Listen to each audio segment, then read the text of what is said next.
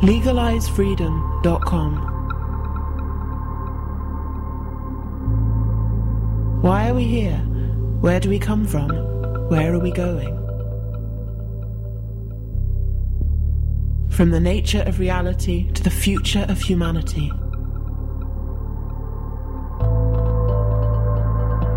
Beyond politics, poverty, and war.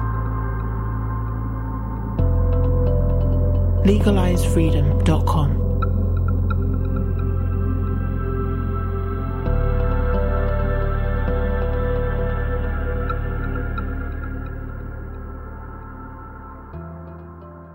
Any place, any time is a good time for Coke.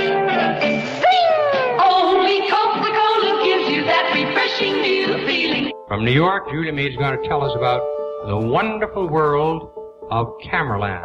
Well, Ed, all America is Cameraland, and it's yours just for the picture taking. Now let me show you. We're in a supermarket where Mrs. Evans hello. is about to compare Bird's Eye's new frozen breakfast drink, Awake, to the flavor of frozen orange juice. First, the orange juice. In the afternoon, when things slow down, when you're wondering what to do, let's go! Go bowling! Looks like somebody's been doing some shopping.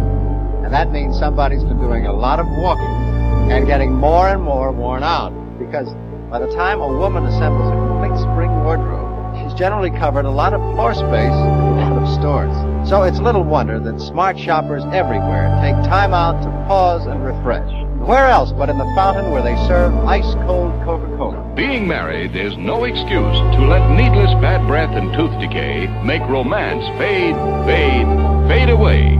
Remember, This is the 1958 Edsel, the car that presents originality and elegance never seen before in any car at any price, and presents them in 18 different models. When was the last time you had a tender, juicy steak? Well, right now you can buy 300 pounds of USDA choice beef sides for $1.35 per pound for 26 weeks at only $15.57 per week. At no extra charge, you receive a 60 pound free bonus. 10 pounds of pork chops, 10 pounds of lean bacon, 10 pounds of pork steaks, 10 pounds of ham, also 20 pounds of frying chickens. A total of 360 pounds for only $15.57 per week for 26 weeks. Greetings and welcome once again to LegalizeFreedom.com. I'm your host Greg Moffitt, and my guest today is John Michael Greer, who joins us to discuss his book, The Retro Future Looking to the Past to Reinvent the Future. To most people paying attention to the collision between industrial society and the hard limits of a finite planet, it's clear that things are going very, very wrong. We no longer have unlimited time and resources to deal with the economic and environmental crises that define our future, and the options are limited to the tools we have on hand right now. The retro future is about one very powerful idea deliberate technological regression. Technological regression isn't about going back, it's about using the past as a resource to meet the demands of the present, and maybe the future too. It starts from the recognition that older technologies generally use fewer resources and cost less than modern equivalents, and it embraces the heresy of technological choice. Our ability to choose or refuse the technologies pushed by corporate interests. People are already ditching smartphones and going back to so called dumb phones and landlines, and ebook sales are declining while printed books rebound. Clear signs among many that blind faith in progress is faltering and opening up the possibility that the best way forward may well involve looking back. Hello and welcome, John, and uh, thank you so much for joining us once again on LegalizeFreedom.com. Well, thank you for having me back on. It's always a pleasure. Okay, John, now today we're going to be talking about some of the issues raised in a recent book of yours um, entitled The Retro Future Looking to the Past to Reinvent the Future. Before we dive into that, just give listeners a quick potted bio of yourself, your background, your work in general. That's that's becoming increasingly challenging these days. Um, at any rate, um, myself, uh, born in born in the Seattle area, I now live on the other side of the North American continent. I'm a writer um, and blogger by trade. I've been a number of strange things over the course of my life, including the um, Grand Arch Druid of an American Druid Order. Um, but these days, I, I just you know the what it says on a business card is writer. Um, I have been very interested, very concerned, I should say, since I was um, in my teen years about what where we're, we are heading as a society, um, whether we can sustain the kind of um, extravagant lifestyles we now think of as normal on the resources we have left, and issues of that sort. Back in 2006, I launched a blog on the subject, expecting that maybe 15 people would ever end up reading it. Um, it peaked at a, at a top readership of about a third of a million people a month. That was the Archdruid Report. Um, it was put to bed after after 11 years when I moved to a different platform, and I'm now at um, ecosophia.net, E-C-O-S-O-P-H-I-A.net, and blogging weekly on a range of exceptionally strange subjects, including the future industrial society, but not limited to that. So um, I write lots of books on a giddy range of subjects, and one of them, the one we'll be talking about today, as as you noted, is the retro future Yes. Now, you said in the early part of the book that it kind of forms a little bit of an informal trilogy along with a couple of your other works, um, a book called After, After Progress, which we've discussed on a previous show, and Retrotopia, which was a, a piece of uh, fiction. And uh, so perhaps just explain the rationale behind what you were achieving, what you were uh, putting a footnote on perhaps with the retro future, because as uh, we actually discussed in our last interview together, your kind of focus has changed a little bit. So that, but the, the retro future was kind of still an important way for you to, to sum up Oh yeah, very much so. Um, basically, I had been working since since I began blogging back in 2006. I was starting. I was trying to explore, as I noted a moment ago, the future of industrial society, where we are headed as a civilization, and um, what we might want to do about that. And so, a lot of my early books had been primarily concerned with sketching out how did, how did we get ourselves into the blind alley we're now in. What can we expect to happen? what can we expect as a what can industrial civilization expect? What can the United States of America expect on the downside of its imperial era? And so on and so forth. There are a range of different books. But one of the things that became increasingly clear to me as I, as I blogged, as I published these books, as I dealt with publicity, as I dealt with questions, of course, and, and comments, is that the thing that stands in our way, the thing that is really the primary issue that we have to grapple with is a religious faith in progress. Okay, people say, well, Christianity is our established religion, only in a purely legal sense, and only in you know those parts of the world, such as such as your country, where where that's legally the case. The actual established religion of the modern industrial world is belief in progress. Progress will save us. We are on our way from the caves to the stars. It's this grand mythological vision, and that increasingly has nothing to do with facts in the real world. Um, and and yet people won't see that. People are even though they you know they get up they they get up every morning and they go out into a world that where everything is more run down more polluted more degraded more disintegrated than it was 20 years ago people are saying, no, no, no, we're still progressing. We're still on that, you know, that, that imaginary journey to the stars. And so it became very, very much of concern to me to try to sort out where did the myth of progress come from? How, how did it develop the kind of religious appeal that it has to people nowadays? And how can we take it apart and what happens when that religion dies? Because of, of course religions do die, especially civil religions like the faith in progress. You think of what happened in the Soviet Union, okay? When everyone back in the Soviet Union's heyday was, was, well, most people convinced themselves at least that communism was on its way to, you know, uh, liberating the whole world and it would all be this, you know, the perfect, um, Marxist paradise where the state would wither away and everyone would, you know, get peaches and cream forever. Even though the Soviet Union was sinking deeper and deeper and deeper into dysfunction, it finally collapsed that kind of thing happens often in history. We're facing that same situation with progress. So I started the, the first book in that trilogy, um, After Progress, is discussing exactly those issues. The second one, Retrotopia, it's a, it's a work of fiction, a work of utopian fiction, basically imagining a, a modern society, uh, a fragment of the post-United States America after this country falls apart in the civil wars to which we're, we're very likely headed. Um, stands progress on its head and say, okay, why don't we just look at the past and say what works there and borrow that instead of trying to go forward? How about we look at what worked because what we're doing now doesn't. And so um, that was that was an interesting experiment, and and then there's the retro future, which is which is buckling down and talking about okay, here and now. We're dealing with a world in which progress has failed. It's a failed God. It is a failed religion. It's not going to take us to the stars. It's not even going to bring us a functional society of the sort we had 20 and 30 and 40 years ago. What do we do now? How can we keep the best achievements of the last 30 40 years while getting rid of the dysfunctional ones? How can we treat the past as a smorgasbord from which we can pick things that actually work? And so that's the basic theme of the retrofuture. It's an attempt to kind of wrap up much of what I've been trying to say for quite a few years now on my blog and elsewhere. And in, in a certain sense, it's kind of my final statement on the future of industrial society.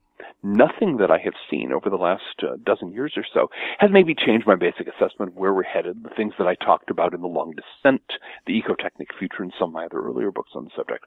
Um, so it, it's really a matter of, of wrapping things up and saying, okay, this is where we are.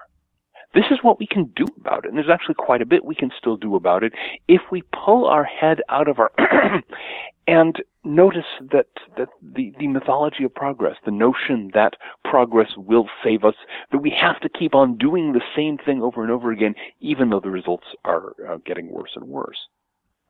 So that's kind of that, that's kind of the, the potted story of the trilogy and also of the retro future. Well, sometimes, you know, I'd like to reframe the very word progress, what that means, because it's almost kind of been hijacked, hitched to the, a certain type of development in a certain, in a certain set of directions that are tur- turning out to not be beneficial for us.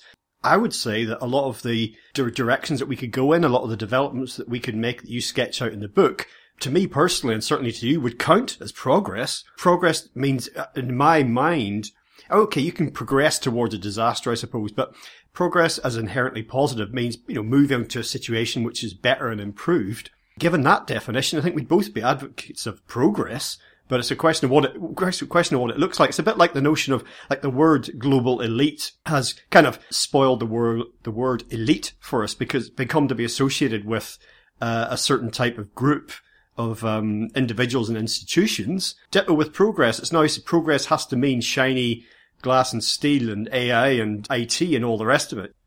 Oh, very, very much so. The, the, the difficulty though with just trying to, on the one hand, trying to take the word progress and turn it back.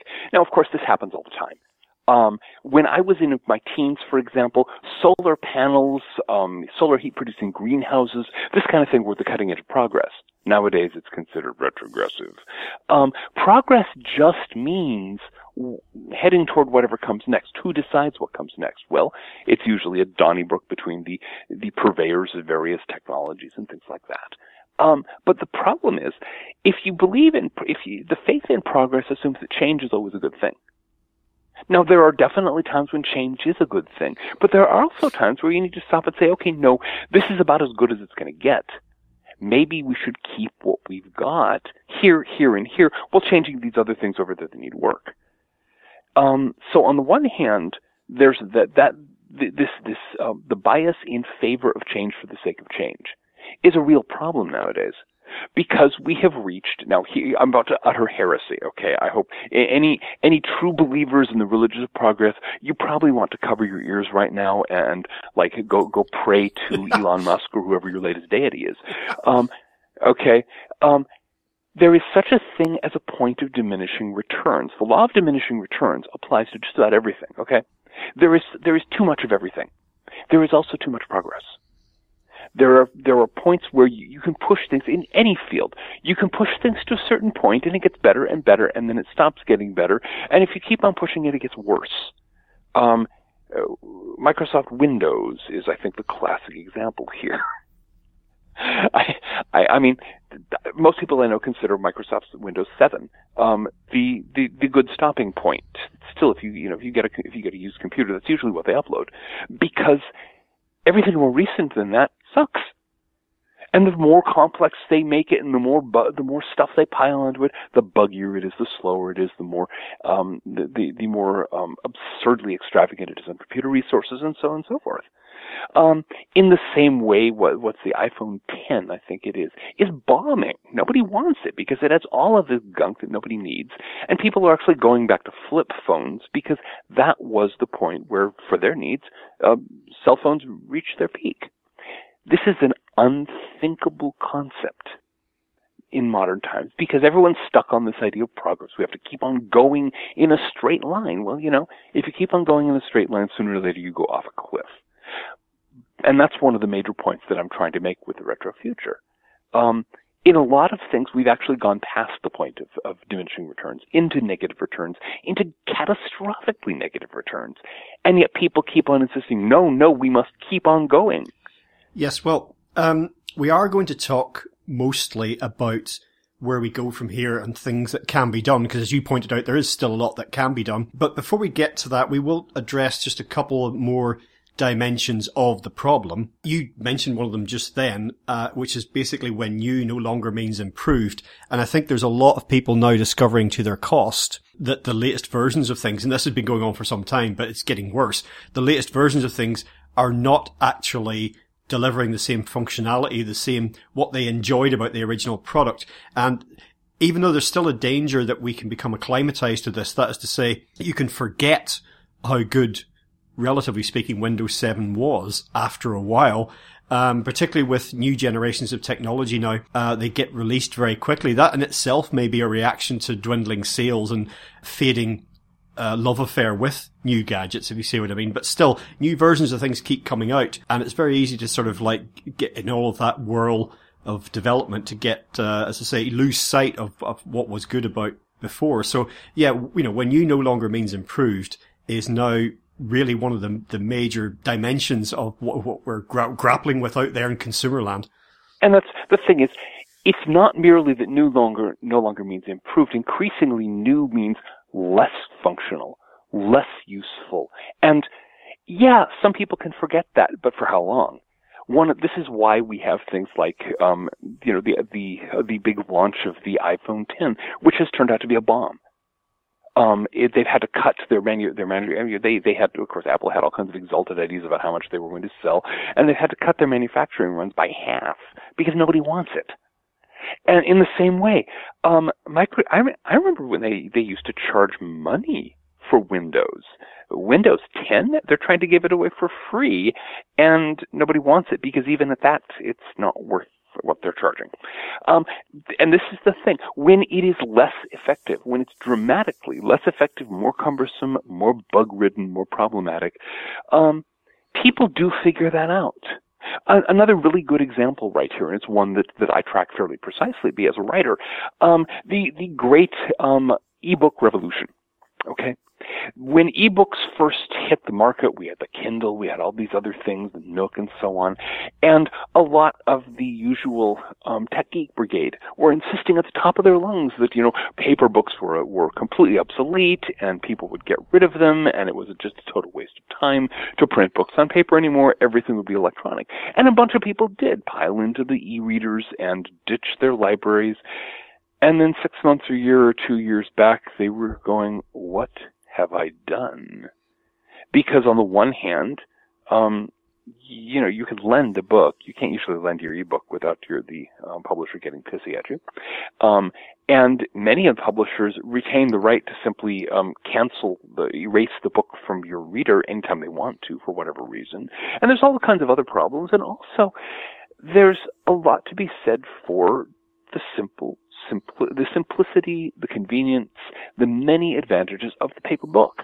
And so an enormous number of people who got rid of their books are now buying them back.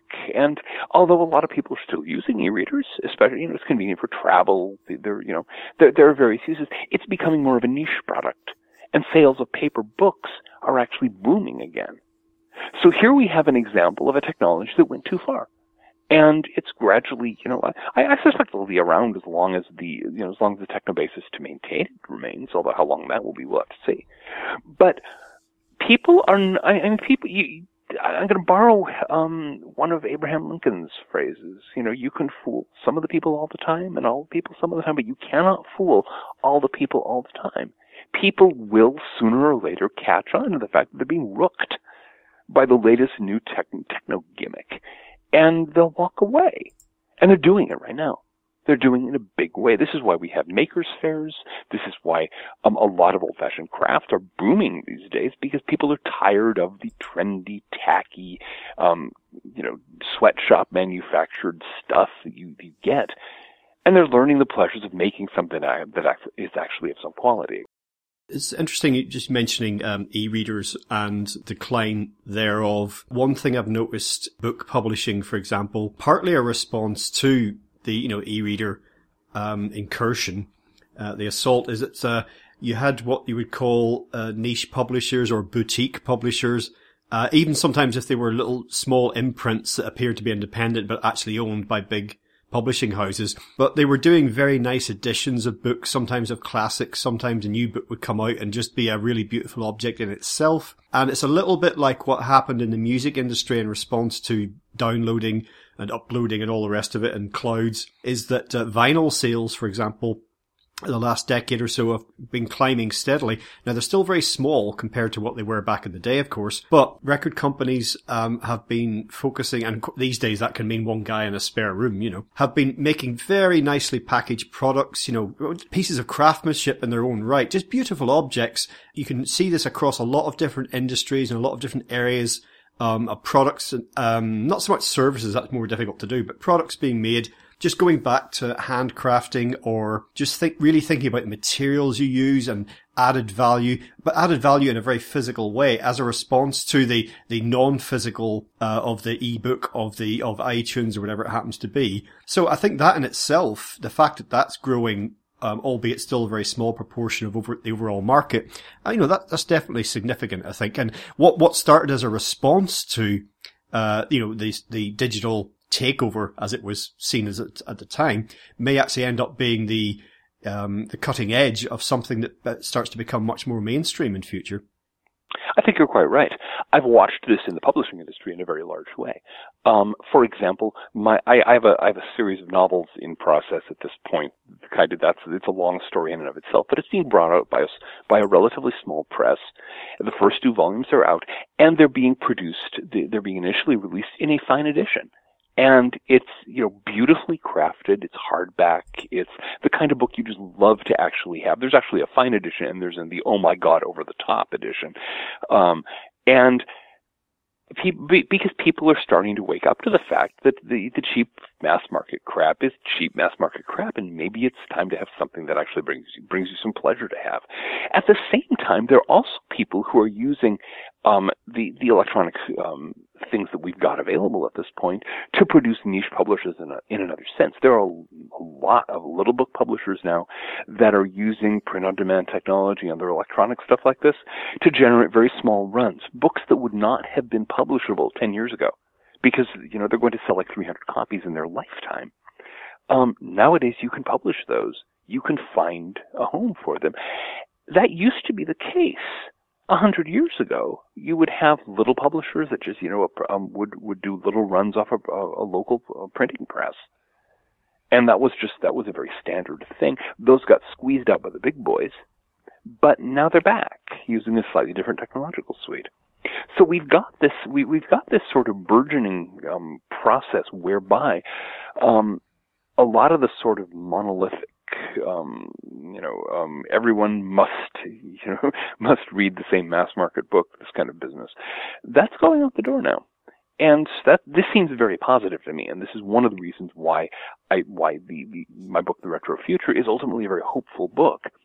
Although there, you know, we've, we've basically made, prepared some really ugly messes for ourselves in the future, there are also some very useful positive possibilities that, that we can we can actually do some things with in moving forward, one key dimension of how things might be done differently in future is that com- compared to the economy that we currently have, you know, the, the, the frantic 24-7 burn through the planet's resources as fast as possible type economy that we will need to scale down. As I've said before, you know, do less, use less, be more, as it were. And there's kind of a dichotomy in there in the sense that in terms of resources, for example, going forward as a global economy, we would look at uh, using less um, of things that we have less of and producing less things. For example, like oil, rare earth metals, certain types of chemicals. If we were to go forward in a sort of trajectory that you envisage might be healthy, we would use less of these things, produce less of them, but also we're facing a situation where there are less of them, for example, in terms of fossil fuels or r- rare earth metals. And the same equation could be applied to machines in general, to information technology. Now, this plays into a situation, a scenario that you've described in the past in your books, uh, which is like um, decline of you know decline of the sort of economy we have now, moving on to something else, being a step down process because we have a growth dependent economy in, in, in most parts of the world. So to produce less things, to consume less things, presents a problem in itself. It's kind of good in one hand because yeah, we're we're burning through less of this stuff, so that's good. But the economic model that we're operating with really relies on, on that increasing all the time. So hence we could see a series of uh, situations where it's like a, a sudden shock in one industry or one resource stream or another, followed by a period of relative stability. And that I think can be good or bad. For example, it can be good because a period of relative stability after a crisis allows us to catch our breath and basically adjust to the new way of being, you know, doing less and having less, but also it can lull us into a false sense of security vis-a-vis, you know, oh well, that was, there was a crisis there, that's over with, it can't happen again, and then it does. So I'm presenting a situation of, of real contrast there, and I think it's going to be a a whipsaw effect in many areas of life going forward the next few decades. Oh, oh, very much so. And in fact, I, I do expect every time we have a, a period of relative stability, as as we we're in one now, although it seems to be coming to an end around us. Um, yeah, of course, the immediate thing that everyone's going to do is, okay, that's over with, and now we'll you know pick up and go on. But you notice each time we pick up and go on, it's at a, the actual level of many levels of consumption are being forced down, at least in among large parts of the population. The the thing with the growth economy is that it's actually spun in a very in a certain sense, a very funny direction, a very amusing direction, because we have a growth of the paper economy. Okay, we have the the Dow Jones, uh, you know, industrial averages over in our stock market over here is, you know, was until recently. Actually, I think it's still pretty, you know, pretty close to its record highs. It hasn't dropped that far yet, yet.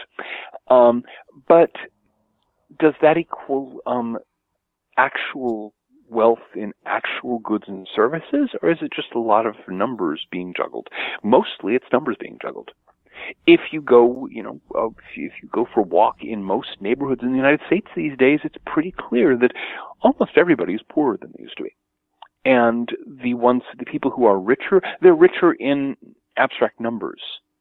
They don't actually have this, the goods and services that they used to have 20 years ago. Even the very well off I mean, you take it back even further, and it's just astonishing. If, you compare the lifestyles that are being lived by rich people in 2018 to the lifestyles that their equivalents lived in 1918, there's no comparison. Even the rich now are poorer in terms of actual goods and services than they were back then. In 1918, uh, you know, a millionaire in America lived like a monarch. They had the servants all around them. They had the, you know, uh, just this incredibly lavish, gorgeous palatial lifestyle. Nowadays, not so much. They oh, they they all own a lot of numbers. They all have you know um, vast amounts of of stocks and bonds and derivatives and this abstract set of numbers and that abstract set of numbers. But in terms of their actual lifestyle, they're compared to the the golden age of the American elite before you know before the second before the 1929 I should say. Um, they're actually relatively impoverished.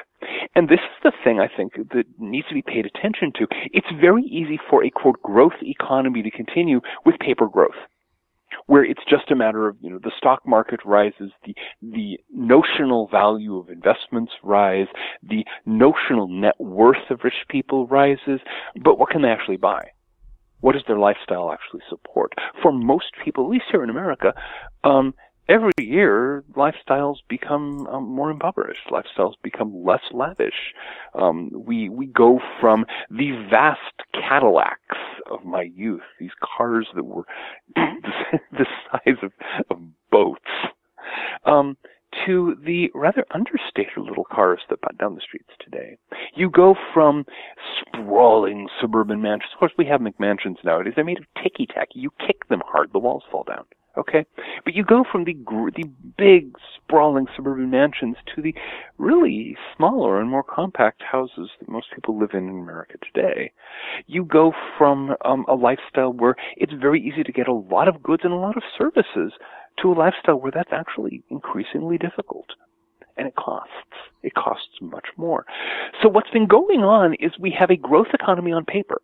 We have a growth economy in terms of paper wealth, but we've actually been declining for decades now.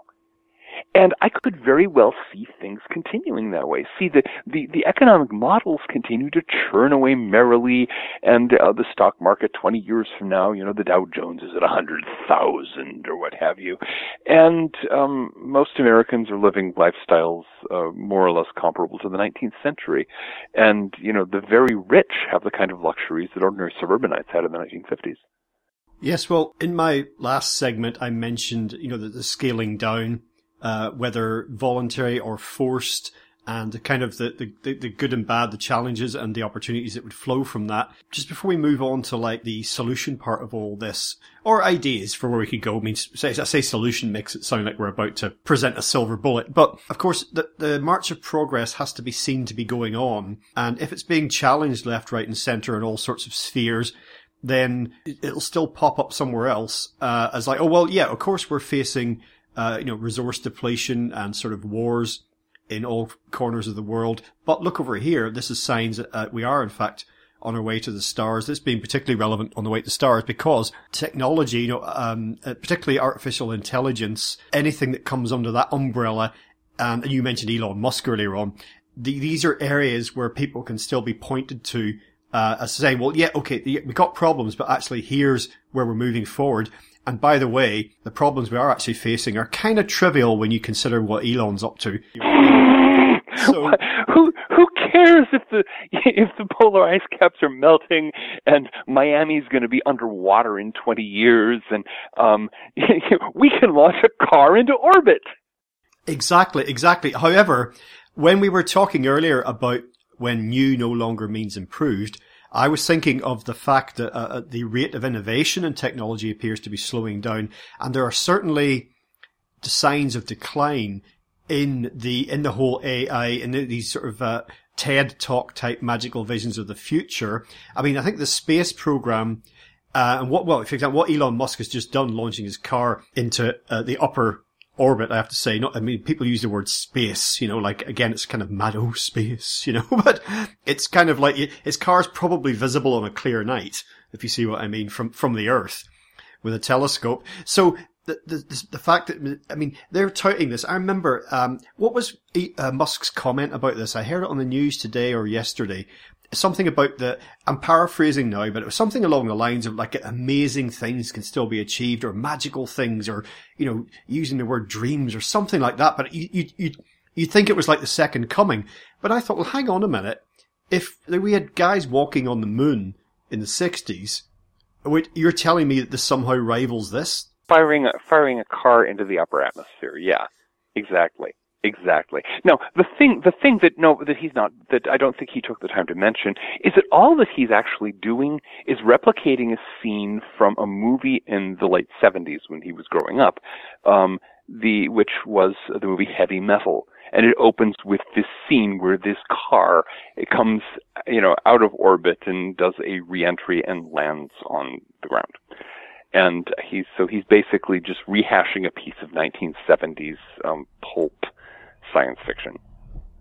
And, that's that's a lot of what's going on now. Have you noticed that all the people, the people around the Elon Musk end of things, they're chattering about flying cars nowadays. Flying cars were an obsession in the 1950s. So what we're looking at is that our dream, these these dreams, these marvelous things, these fantasies of the future, are actually retro we're already, I mean, Elon Musk is on his way to the retro future. He's trying to enact, you know, science fiction from the 1970s. The flying car people are trying to enact science fiction from the 1950s. Pretty soon it's all going to be Jules Verne again. Um, because all the bigger dreams have already failed. I mean, people are still chattering about going to Mars, but we're not going to Mars, okay? Um, the, one of the things that everybody in the space in, in the outer, whole outer space end of things have been trying not to talk about for the last 30 years is that once you get outside the Van Allen belts, and, by the way, the, the, the, International Space Station and almost all space travel um, since the Apollo stuff has taken place inside the Van Allen belts. If you go out beyond them, you're facing hard radiation, huge amounts of hard radiation from the vast unshielded fusion reactor at the center of our solar system. Okay, it has been cal- you know it has been calculated repeatedly. By the time you get to Mars, stay on Mars for, until the orbits line up and come back, because Mars has no magnetic field. Remember, it doesn't have any radiation shielding. Um, by the time you get back, you're going to be sick to death of radiation poisoning. Your chances of survival are not good your chances of dying of cancer in the next 10 years are, if you happen to make it through the radiation sickness, aren't good either. And so your chances of surviving the cancer are not good at any rate. So the problem, the, everybody's trying to edge around the fact that we're not going to the stars. We're not even going to Mars. Okay? Um, it's all a bunch of daydreams. It's a bunch of old science fiction cliches that people grew up with, they're still stuck on, and they're starting to fall back. We've we've seen the gradual decline from, you know, it, it, um, enthusiastic comments about zooming off to the stars to now we're fixated on Mars. I mean, Mars was a big deal last in the 1940s, and now you know now it's flying cars down here on Earth. So you can see already the dreams are scaling downwards because it's beginning to sink in that it's not happening.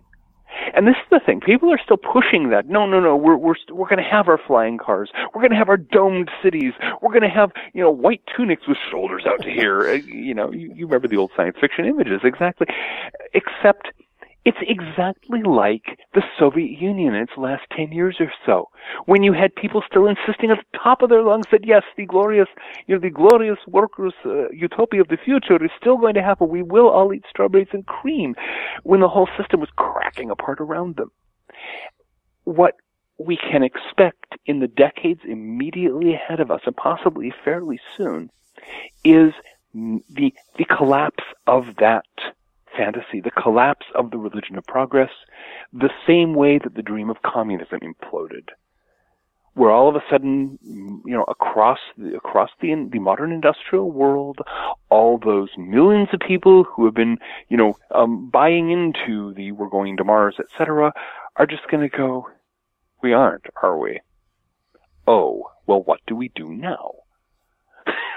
and and that's one of the reasons why I wrote the Retro Future is one of the reasons I wrote the, the novel Retrotopia to talk about, okay, how do we combine the past and the present? How do we look through our history and say what worked and pick this, pick that, pick the other thing? Okay, so we've looked at some dimensions of our predicament and uh, we are trying to move things forward a little bit. Now that that's the problem. So the plan is deliberate technological regression.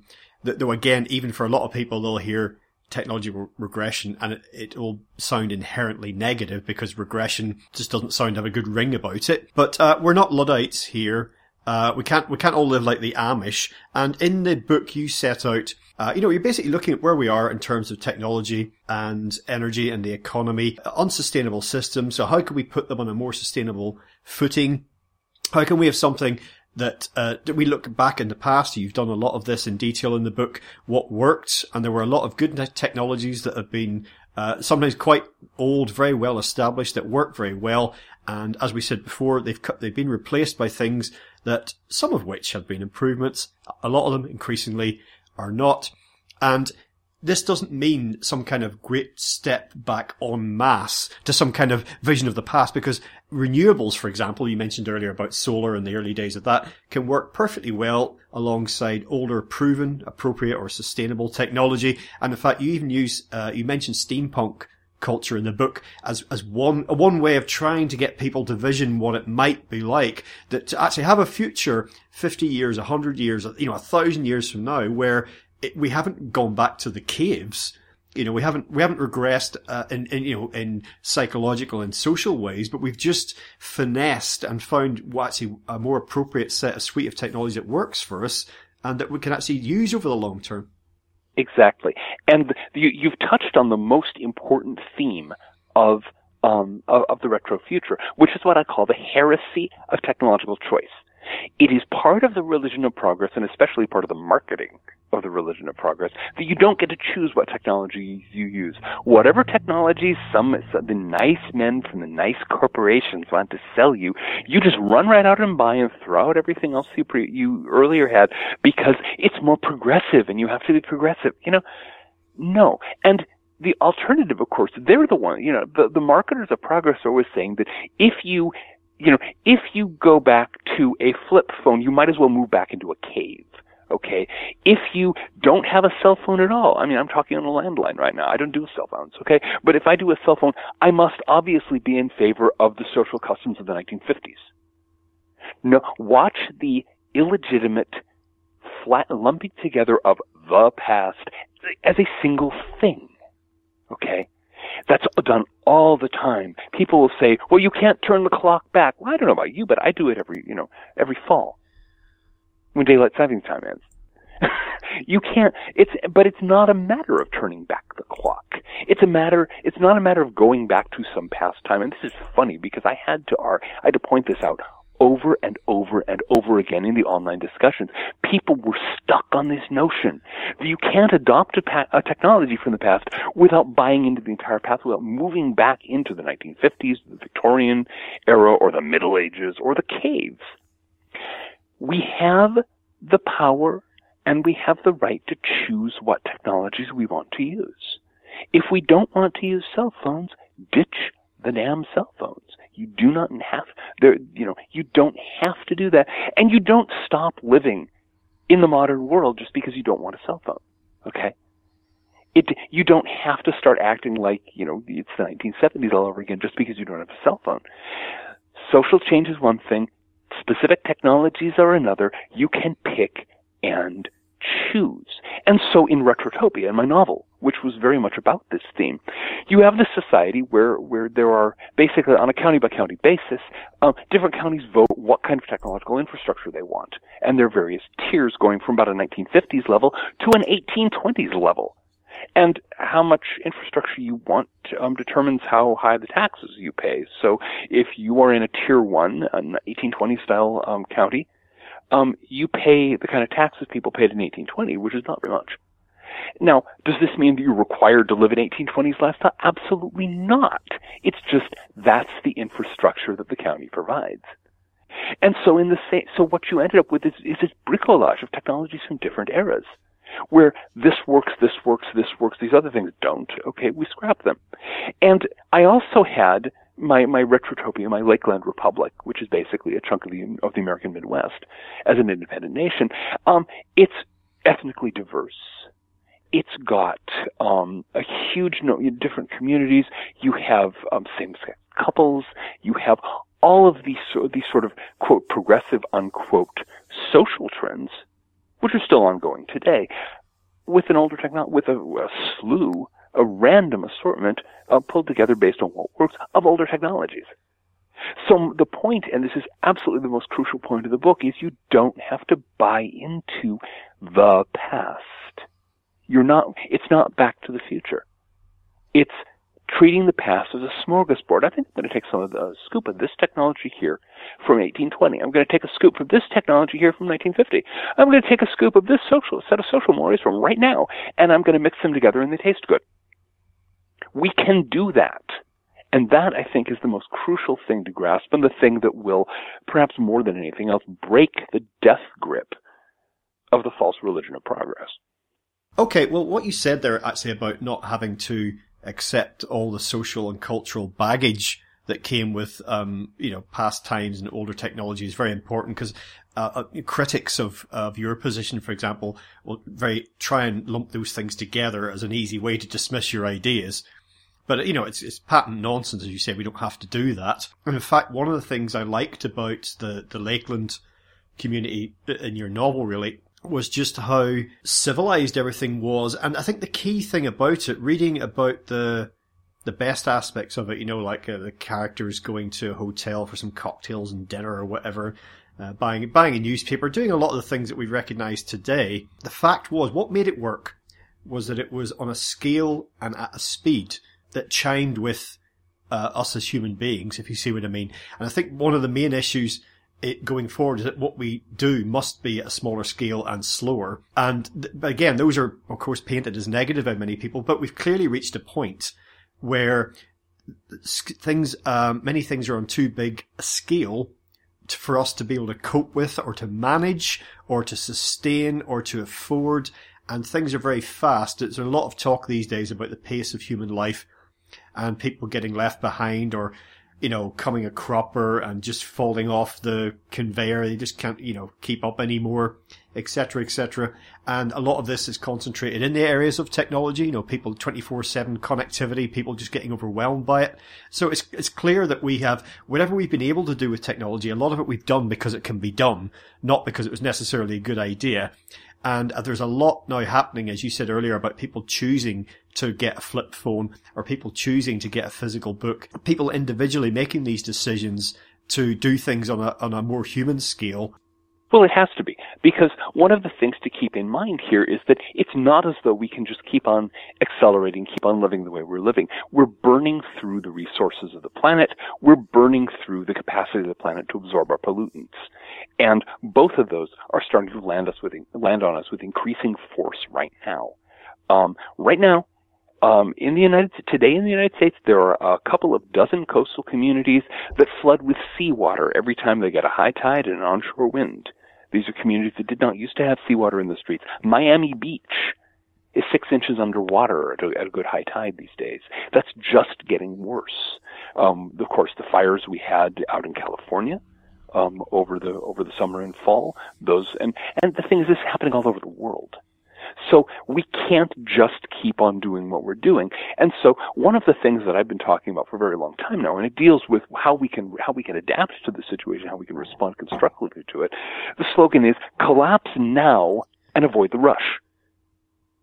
Since we are all going to be living with a lot less energy, a lot less connectivity, a lot less technology, um, start doing that now when you have time to learn how to do it and do it comfortably.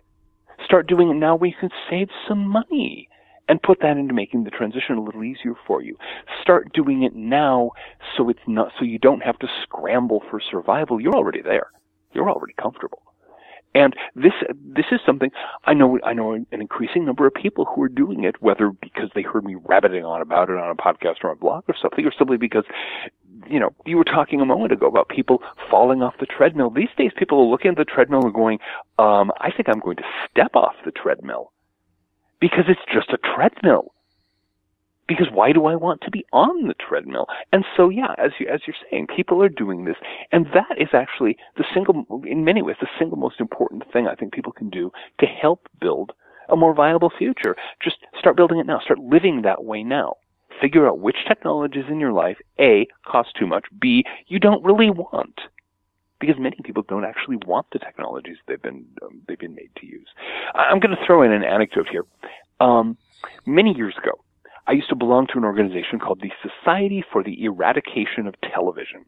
That's per- personal prejudice and so on, but um, I, I, I very strongly dislike TV. And one of the things we used to do, um, we would get some old TVs from a charity shop, and we would get um, a big ground cloth, and we would get some gloves and some aprons and some face shields, some you know clear face shields, and some long-handled sledgehammers, and we would raise funds by going to a big public place, getting the permit and everything, and we'd have the brooms to clean up any fragments afterwards, and we would allow people, we'd say, you know, 25 cents, and you can, you can, per swing, and you can swing a sledgehammer and hit a television. Now, Here's the thing. Once you, you'd have this sort of nervous, people would gather looking nervous. Somebody would step up, pay their 25 cents, or more often stuff a dollar into their, your hands so they could get, take four swings. And then they'd go nuts. People actually hate television. They hate it with a screaming passion. You have not I, I, I don't you've never really experienced this until you've watched some attractive woman in a nice you know nice dress and heels and well made up hair screeching like a banshee she stuffed a twenty dollar bill in your hand for the you know to go into the the um the coffers and she's screeching like a banshee wielding this long handled sledgehammer reducing a television to powder she hates it so much because she knows perfectly well this thing is eating her life and eating her mind so I look at that and I look at the other people. I know a lot of them who have like stopped, they've gotten rid of the television and now they have free time. Or they've gotten rid of the cell phone and now they have some freedom. They don't have somebody, they don't have people harassing them 24-7.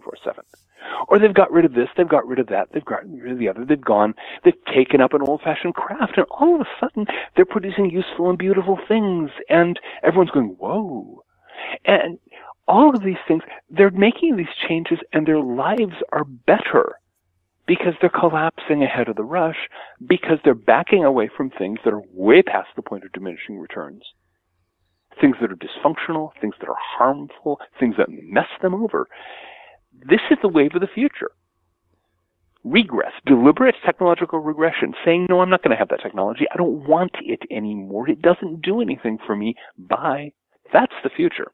I remember when I was a student, uh, we had a big old TV in the house that I shared with a couple of other guys.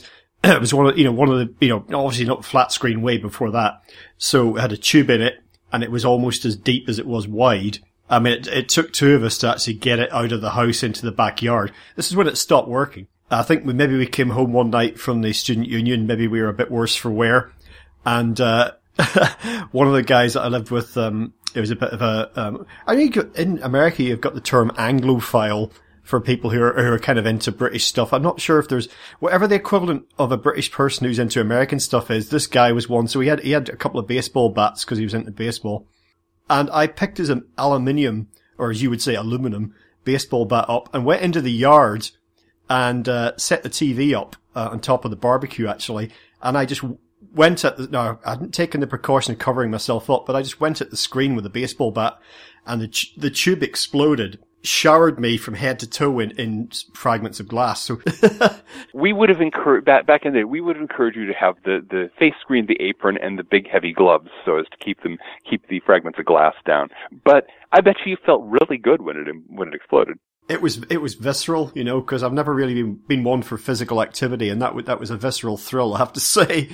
exactly. No, the the last television I ever owned, the last tel- well, actually, my wife owned it, but this is shortly after we moved in together. Um, uh, yeah, before we were married. Um, we were um, there was one some crisis or other. Uh, we that she'd she'd been given the television by her brother because he couldn't stand the thought that some people would have not have a television. So we stuck it in the closet underneath the vacuum cleaner. And there it sat. And then at one point there was some kind of international crisis. We decided we couldn't get a, any a good news uh, channel on the radio, so we pulled the television out, plugged in. It didn't work it had something had stopped working while it was sitting under the vacuum cleaner. So I looked at my wife and she looked at me and I said, "Can I?" And she said, "Please." And so we were we were in a second floor apartment. I took the thing out on the fire escape and dropped it two stories straight down into the dumpster, which was open and empty. The flash and bang as the picture tube imploded was really the most entertaining thing that had ever been on that television. and so, yeah, the, there's there's much to be said for this. And um I, I wasn't I, I I didn't have the advantage of being somewhat worse for wear, um, but but then I didn't get any I didn't have to pick any glass fragments out of my clothing, so.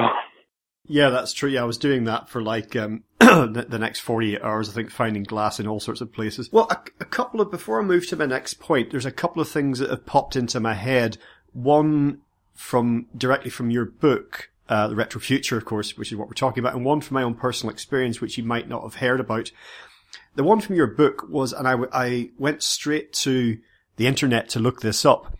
We've been talking somewhat about technologies from the past that that were extremely good for what they were, but they, you know, they've passed into history, presumably never to be revived. But actually, it might be a really good thing to think about when we're looking to solve some problems in future. And thinking about shipping, I had never ever heard of these things called windjammers uh, that you talk about in the book because they had a relatively short life uh, in terms of like they were developed and then suddenly became as the as a, the economy and the market at the time determined um, obsolete. Now I looked up. The first thing I did was a Google image search, or sorry, I say Google, your preferred search engine, image search, and I thought, my God, look at these things. They're absolutely awesome. The, yeah, the the great the the last the last big commercial sailing ships, windjammers, four and five masts, six and seven sails to the skies. They were huge. They carried immense cargoes. You can find. Uh, probably in your local public library, books by Alan Villiers, who actually was a, a, uh, a sea writer, basically. He wrote uh, ocean stories and, and stories about his travels, but he actually grew up as a kid sailing these windjammers to and from, uh, from Britain to Australia and back again. And it was, it's just, yeah, there was this entire world of big wind powered transport ships, not the fast clipper ships. These are things that can lumber along, frankly. But if you're carrying, you know, a couple of hundred thousand tons of grain from the Australian wheat fields um, to um, markets in Britain, uh, yeah, you know, it doesn't matter if you lumber a little bit. And so, yeah, there's this, there was this entire world of these things. The technology is still known. The technology is understood. It's documented. We could bring these things back into use. And you know what? They use no fuel but the wind. They're amazing. Well, yeah, exactly. So that's it's a really good example of something that uh, we'd all recognise. It's a big sailing ship, uh, but actually, it's not horrendously inefficient or antiquated or outdated. It does what it was designed to do very well, and it would still be if it didn't have, and it may not have in the future, if it didn't have the competition from modern equivalents, suddenly it would become viable again. The other thing I don't know why this randomly sprung into my mind, but you may not be aware of it. Uh, when I was in Iceland, I've been there several times, and my host, I remember on the very first day, advised me uh, when I went off to take a shower. He explained how the hot water was generated. Now, as many people to their cost may remember, uh, Iceland is a volcanic island, uh, still very actively volcanic, and I don't know if it's right across the whole island, but it's certainly in in Reykjavik, the capital, and when I was also in a small town on the complete opposite side of the island, the hot water, the hot water in the apartments was volcanic. Uh, and that was pumped up from the depths of the earth, uh, in Iceland, not, not actually very deep. And it was a way, it's basically free hot water, if you see what I mean. So that's how, that they're using nature to their advantage. Now, the only disadvantage, and this is what my host was warning me about, is that the uh, shower in the bathroom and well, in the, the, hot water generally in the house smelt of sulfur. For people who don't know what that smells like, it's basically rotten eggs. That took some getting used to. Oh yeah, yeah. No, ge- geothermal geothermal water heating. There was a huge attempt to do geothermal as a way to generate electricity. That was a big thing in the 1970s. It didn't work too well because it's hard to get enough concentrated heat to run a turbine or something like that. But for something like hot water, it's a perfectly sensible use. And so when you've got a volcanic, you know, you, you got hot layers of rock not too far below the surface, it's a great thing to do. You've got all the hot water you could possibly need. Um, in the same way, in areas that get a lot of sun most of the year, um, solar water heaters work extremely well. Now, the same, these things dropped generally out of use for the same reason that the windjammers dropped out of use, which is that they could be outcompeted by cheap fossil fuels. As we run out of cheap fossil fuels, and we're rapidly running out of cheap fossil fuels, I think we all know, um, these things are going to be are going to come very very much in handy. And all that matters at this point is that enough people learn how to make them and learn how to run them. Fortunately, solar water heaters are still in very wide use in large parts of the world today. That's not a problem. Windjammers, um, smaller sailing vessels are, are actually already profitable these days. There are people who are doing um, specialty um, specialty cargo shipping you know, just little little cargoes, not nothing that large enough to fit in a container. Okay, but you want a, you want small cargoes to take from from say Britain to the east coast of North America and back again, luxury products, things like that.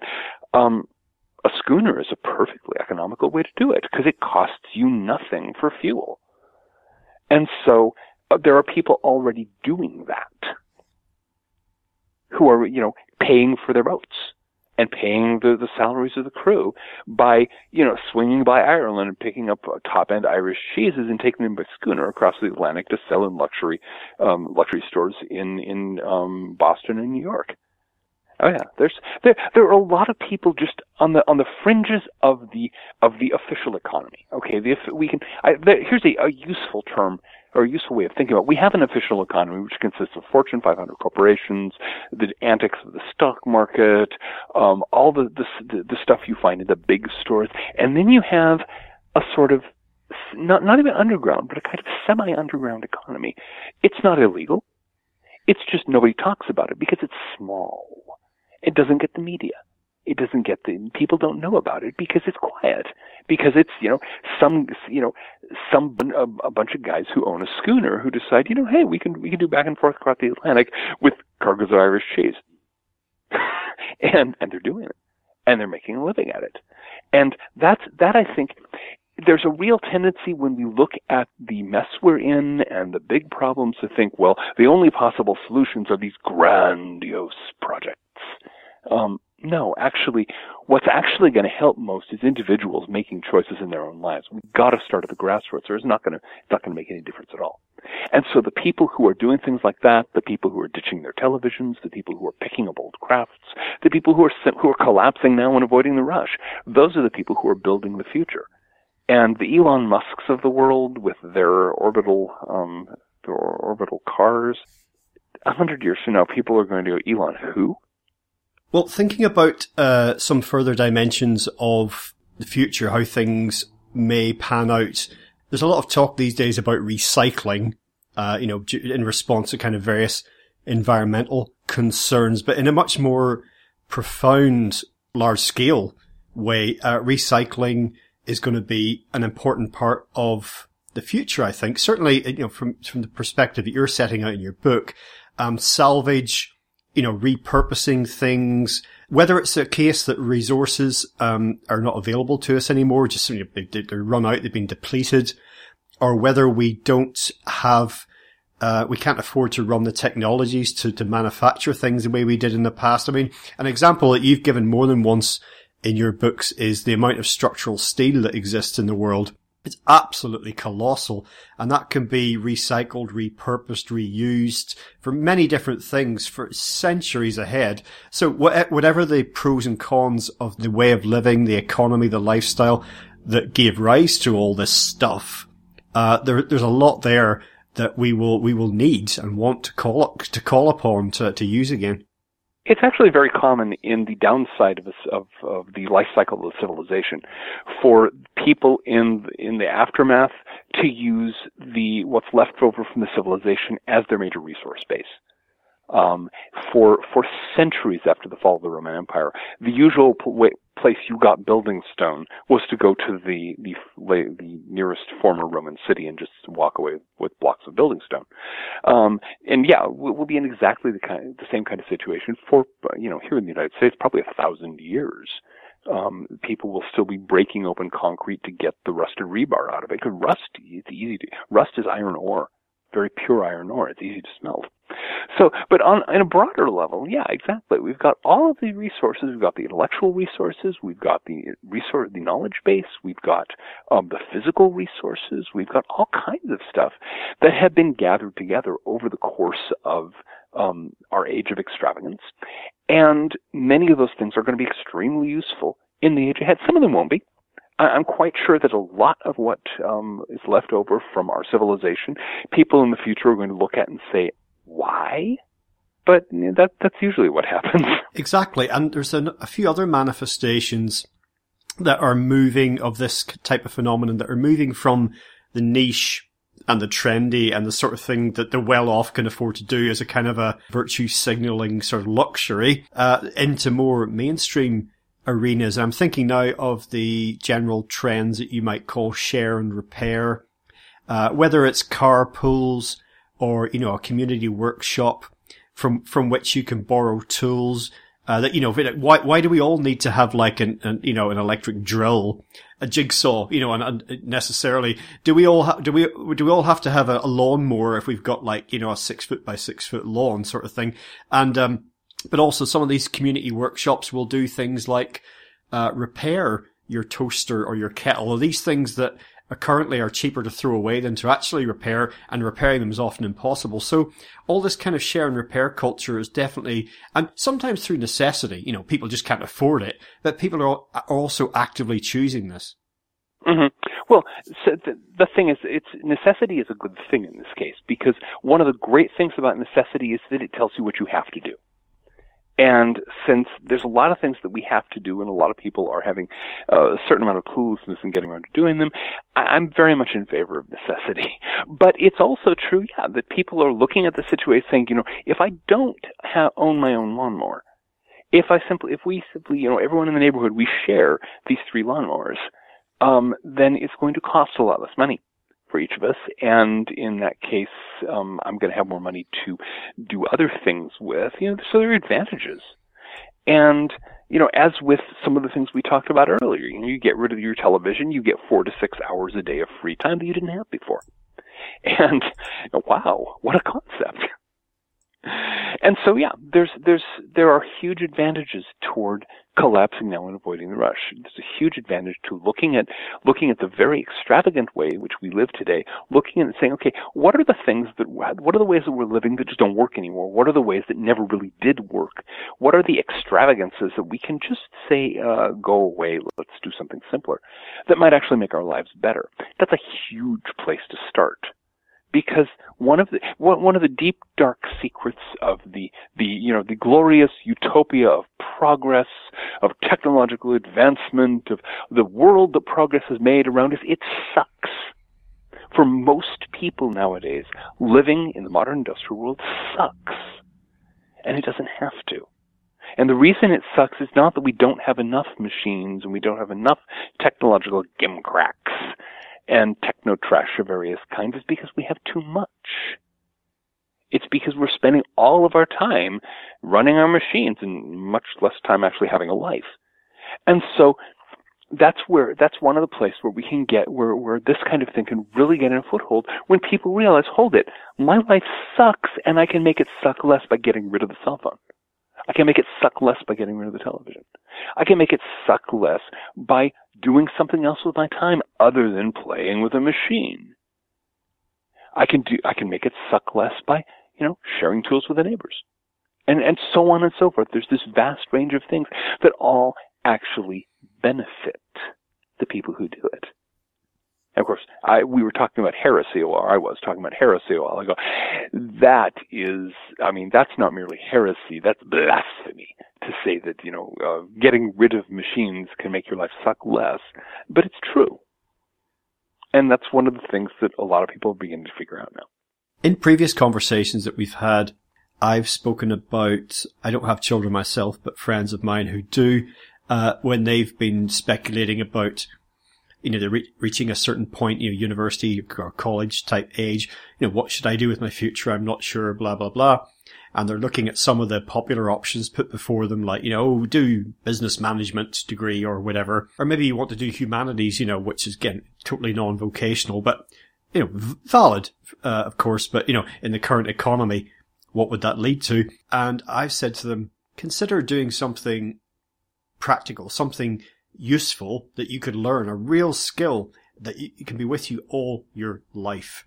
And I think going forward, whether it's young people wondering how to make their, begin making their way in the world, maybe it's older, older people who've been made redundant in the economy. It, as a society, if we can develop, cultivate, encourage, nurture, nurture practical skills uh, right, right through to perhaps aspects of our sometimes moribund cultural life, we, we be, that could be a very good thing. I mean, everything from low tech construction skills and engineering, how to bake good bread, how to make good beer, how to repair shoes. You know, I don't know how to do that. How to give a good haircut. Now that wouldn't really apply to you, but, and from a cultural point of view, are you a musician? You know, maybe that there will always be a need for something beyond bare necessities. You know, story storytelling, and all of these things are things that have had value in, in human culture eh, from time immemorial.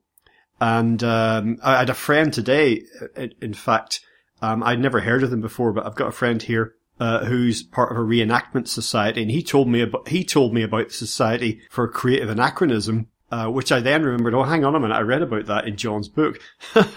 so there's lots of things that we can uh, forget about what we're being sold and told as like the way to economic security in the future. There are many things that are eternal, really, in human culture that that we could learn to do. Well, here, here's something that um, for for our British listeners especially, um, I have a number of friends in Britain, and one of the things I've heard from many of them is that getting somebody to fix your plumbing or to do basic household repairs is impossible. It's a real it takes an enormous an enormous amount of time. You know you get you, you know you have you have a leak you have a leak uh, you know in in your plumbing. Okay let's see i can get to you. It's it's february now. I can probably get to you in august. Okay and because everybody's being funneled into the liberal arts education or the business or what have you, and nobody's going to learn how to fix plumbing or how to do household repairs. If I were you know, if I were asked to advise a young person in Britain today what to do, learn, become a plumber, go to, go to get your plumbing apprenticeship, go through the process, learn how to fix pipes, and then hang out your shingle and go around and fix people's pipes. There are, um, there are people all over the country apparently who are, who are desperate for somebody who can just, you know, fix a leaky pipe because nobody's learning those skills. In the United States, it's the same way. Nobody is, the kids are being funneled into the universities. It's partly to prop up the academic industry, and here it is an industry, a very corrupt industry.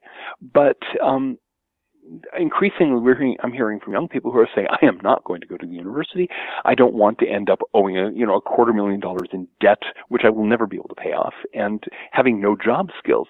And they're going and getting apprenticeships as plumbers and as carpenters, as bricklayers, as all kinds of things like that where they have a practical skill where they can get hired the moment they walk out of their, of their train, their basic training program, they're snapped up. They've got a job and you know they're working for they're working with with you know a more experienced plumber or more experienced electrician or what have you whatever they're into and going on they're on the job immediately.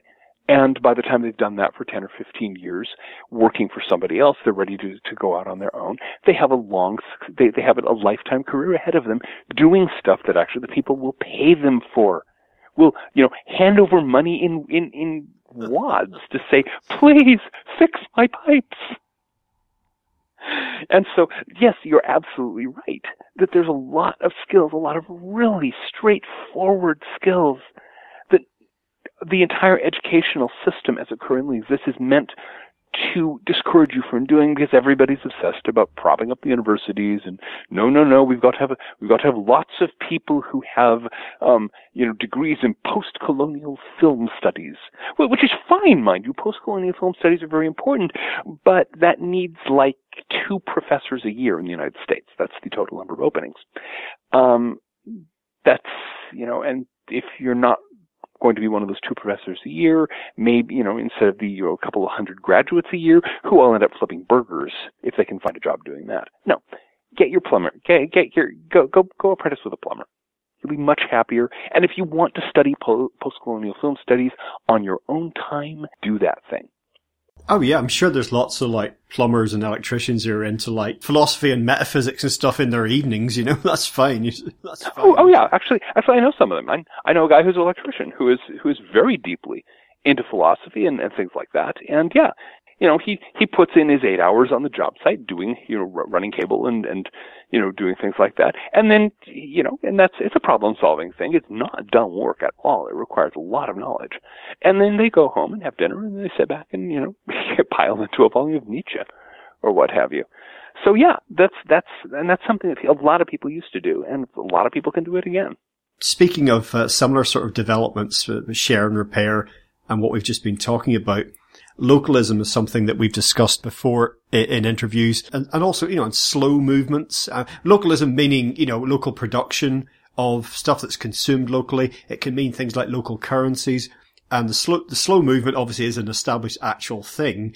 You know, slow food and all the other things that are slow, but they're also a response to some of the hyperspeed developments that we've been talking about. And, but they call it slow for example, and they emphasize local, but really, again, it, this reflects what I was saying earlier. It's, it's human scale in terms of size and speed. So slow again can be interpreted as a negative, can't it? Oh, so slow, you know, if everything takes so long, but actually slow food, to use my favorite example of the aspect of the slow movement, isn't it much better to have time to enjoy your lunch rather than just grab uh, you know, a McLunch that you stuff down your gullet before you have to race back to the office, you know?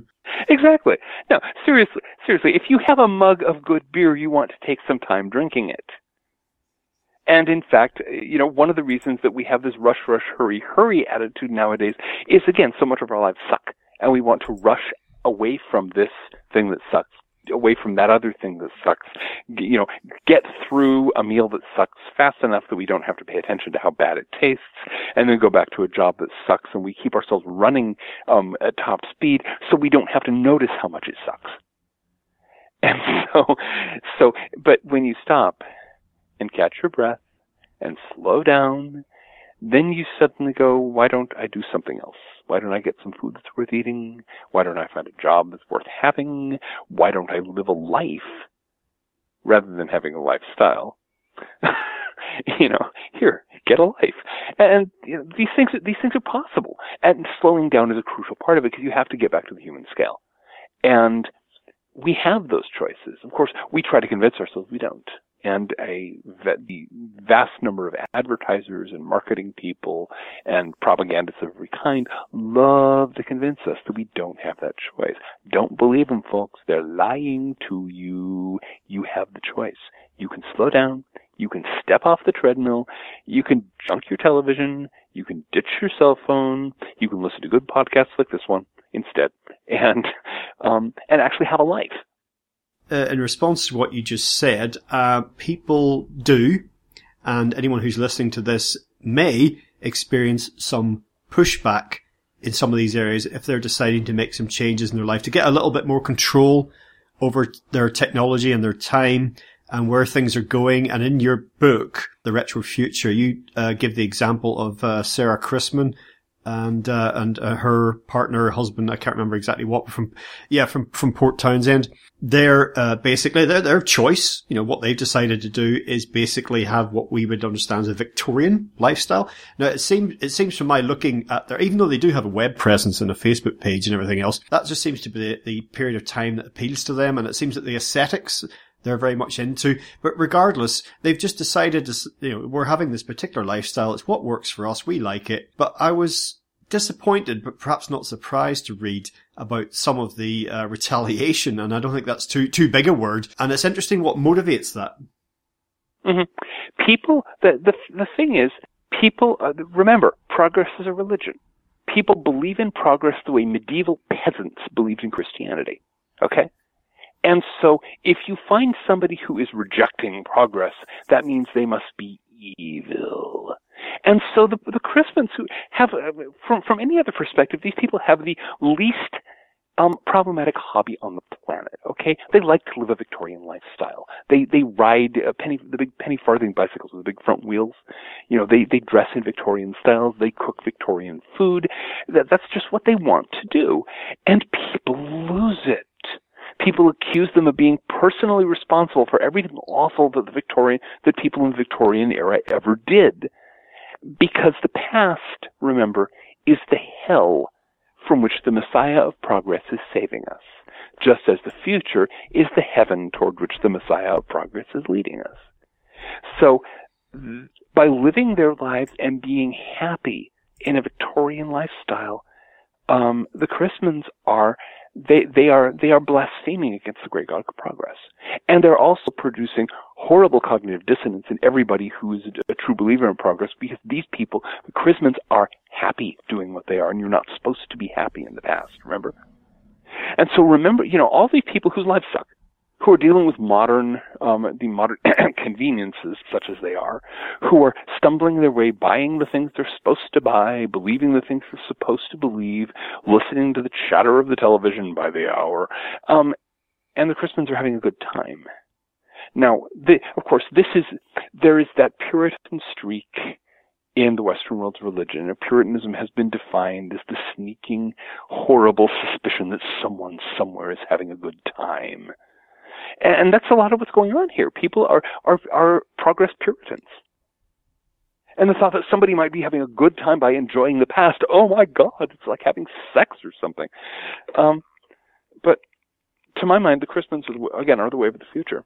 They're you know a little more a little more single focused than I would want to be. Um, I don't want any one period of the past. I want to be able to pick and choose from the past and say, I want this, I want this, I want this, I want this. I don't care if they didn't go together in a particular era. But they're, you know, the, what the Chrismans are doing is that is, is you know showing off that awkward thing, freedom, freedom of choice. And that's another thing, of course, that makes people horribly upset because you're not supposed to have that. You're supposed to be totally free to run out along with your neighbors and buy exactly what they buy. and that's how much freedom you're supposed to have. In the short term going forward, a lot of what we're facing may be about kind of coping and managing the situation, muddling, muddling through, you know, damage limitation as we engage in that step down process I mentioned earlier of, of gradual decline, you know, decline of some things and, you know, ascent of others. But there's kind of a, a gift in crisis, you know, the opportunity that's there. And I think that if we're saying that we should collectively rethink what's possible, it's also we should rethink what's thinkable, if you see what I mean, because I think a lot of what we think about is possible in the future what are we going to do about this? Okay, we've got problems eh, A, B, and C. Potential solutions are, you know, only as follows. But actually, if we can change our process of thinking, then we'll realize we've got, there are many more options on the table than, than we sometimes believe. Absolutely. Because in fact, what one of the, one of the major booby traps hardwired into the religion of progress is the idea that the only, whatever problem you have, there's only one solution. Doing more of what you're already doing. And if what you're already doing is causing your problems, that is a recipe for disaster. And that's what we're seeing right around us right now. You know, we're plowing nose first into catastrophic climate change. Or what is everyone saying? We need more technology. Well, that's what's got us into this problem. Burn more energy. Well, that's what got us into this problem. Nobody's nobody's willing to think, well, if what we're doing doesn't work, why don't we do something else? Because that's not progress. The great God progress will turn his back on us, We'll be condemned to the horrors of the past for all eternity. And that's literally what they think. Um, I, I, I call on the heretics who are listening. I call on all those who are capable of thinking an independent thought to just shake themselves and say, you know, we don't have to keep doing the same stuff. We don't have to make the same mistakes over and over again, convincing ourselves that they're not mistakes because that's progress. They're mistakes. We tried it. It didn't work. Let's do something different. And let's start by looking back at what worked in the past and saying, well, you know, if this object that I have in my hand, this high-tech gizmo, doesn't work, chuck it. And that thing that we had back 20 years ago that did work, let's do that one instead. That's all I'm saying. Well, just a closing thought, really. Um, you've been very vocal in the past about pointing out how black and white visions of the future, you know, utopia or dystopia, you know, Mad Max or Star Wars, that these are not just the, the only choices open to us, and that's generally not how things happen anyway. It's just that they're, they're convenient because they provide for people visions of absolute disaster, therefore there's nothing we can do, or um, absolute triumph, therefore there's nothing we should do.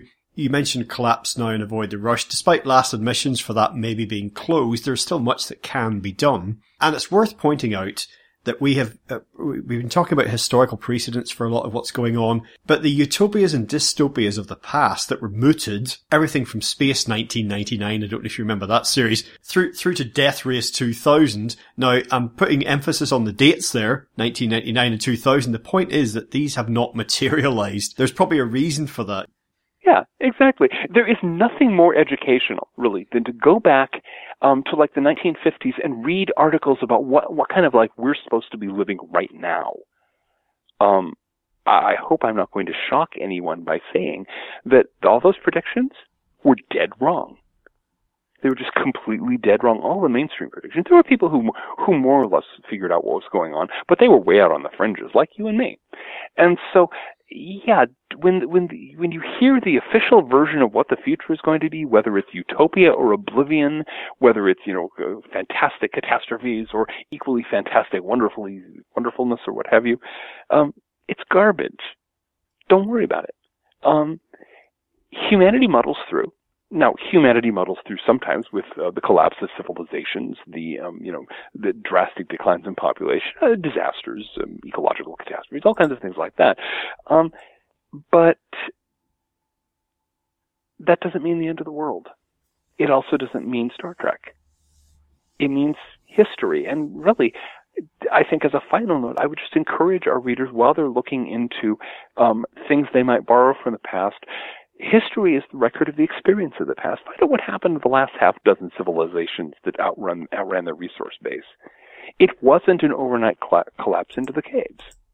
It was, in fact, what we're going through right now, where we've been kind of through the early stages of it. And you can learn stuff, and among other things, it's very comforting because you can go, oh, so we've been here before. We as a species have been here before. This is not the first civilization that's made the stupid mistakes that we've made. And and that's you know you can stop and say okay so this is what we mistake here are the mistakes we've made here are the consequences this is what's going to happen here is how I can live my life relatively constructively in the face of all these changes. It's not that hard. So that's kind of my final note on that. Okay, John. Well, today we've been talking about your book, The Retro Future, looking to the past to reinvent the future. That's widely available. Perhaps you'd like to, just in closing, tell listeners about your blog, Ecosophia, as we mentioned earlier, and any current or forthcoming publications. I know, for example, that the aforementioned Archdruid report, uh, you've got a lot of that uh, being made available currently in a series of uh, print editions, which uh, personally I'm looking forward to getting my hands on. Mm-hmm. Yeah. So, so my blog, ecosophia.net, um, E-C-O-S-O-P-H-I-A dot net. Um, that has weekly posts on a wide range of giddy subjects. Um, I also, yeah, uh, the let's see, the the Archdruid report. I think the first four of ten volumes of the collected Archdruid report are now. The other six are in process and should be out shortly. Um, other than that, let's see, what do I have coming out right now? I don't have any more books on um, the future industrial society in process just at this moment. I'm mostly working on books on um, oh, the history, various historical topics. I have a book out on the way on the history of secret societies. So that you know, it's it's kind of a coffee table book, but it was fun. Um, and then I'm as as I had mentioned earlier, I am doing a lot of fiction these days. Um, I have the first two volumes of a seven volume series that takes the fantasy of H.P. Lovecraft and stands it on its head. The tentacled horrors, they were the good guys all uh, deal. Um, the Weird of Hali is the series, the first two volumes, um, Innsmouth and Kingsport, the rest are in process. So that's kind of where I am. Well, John, once again, thank you so much for joining us again today on legalizefreedom.com. It's always a pleasure.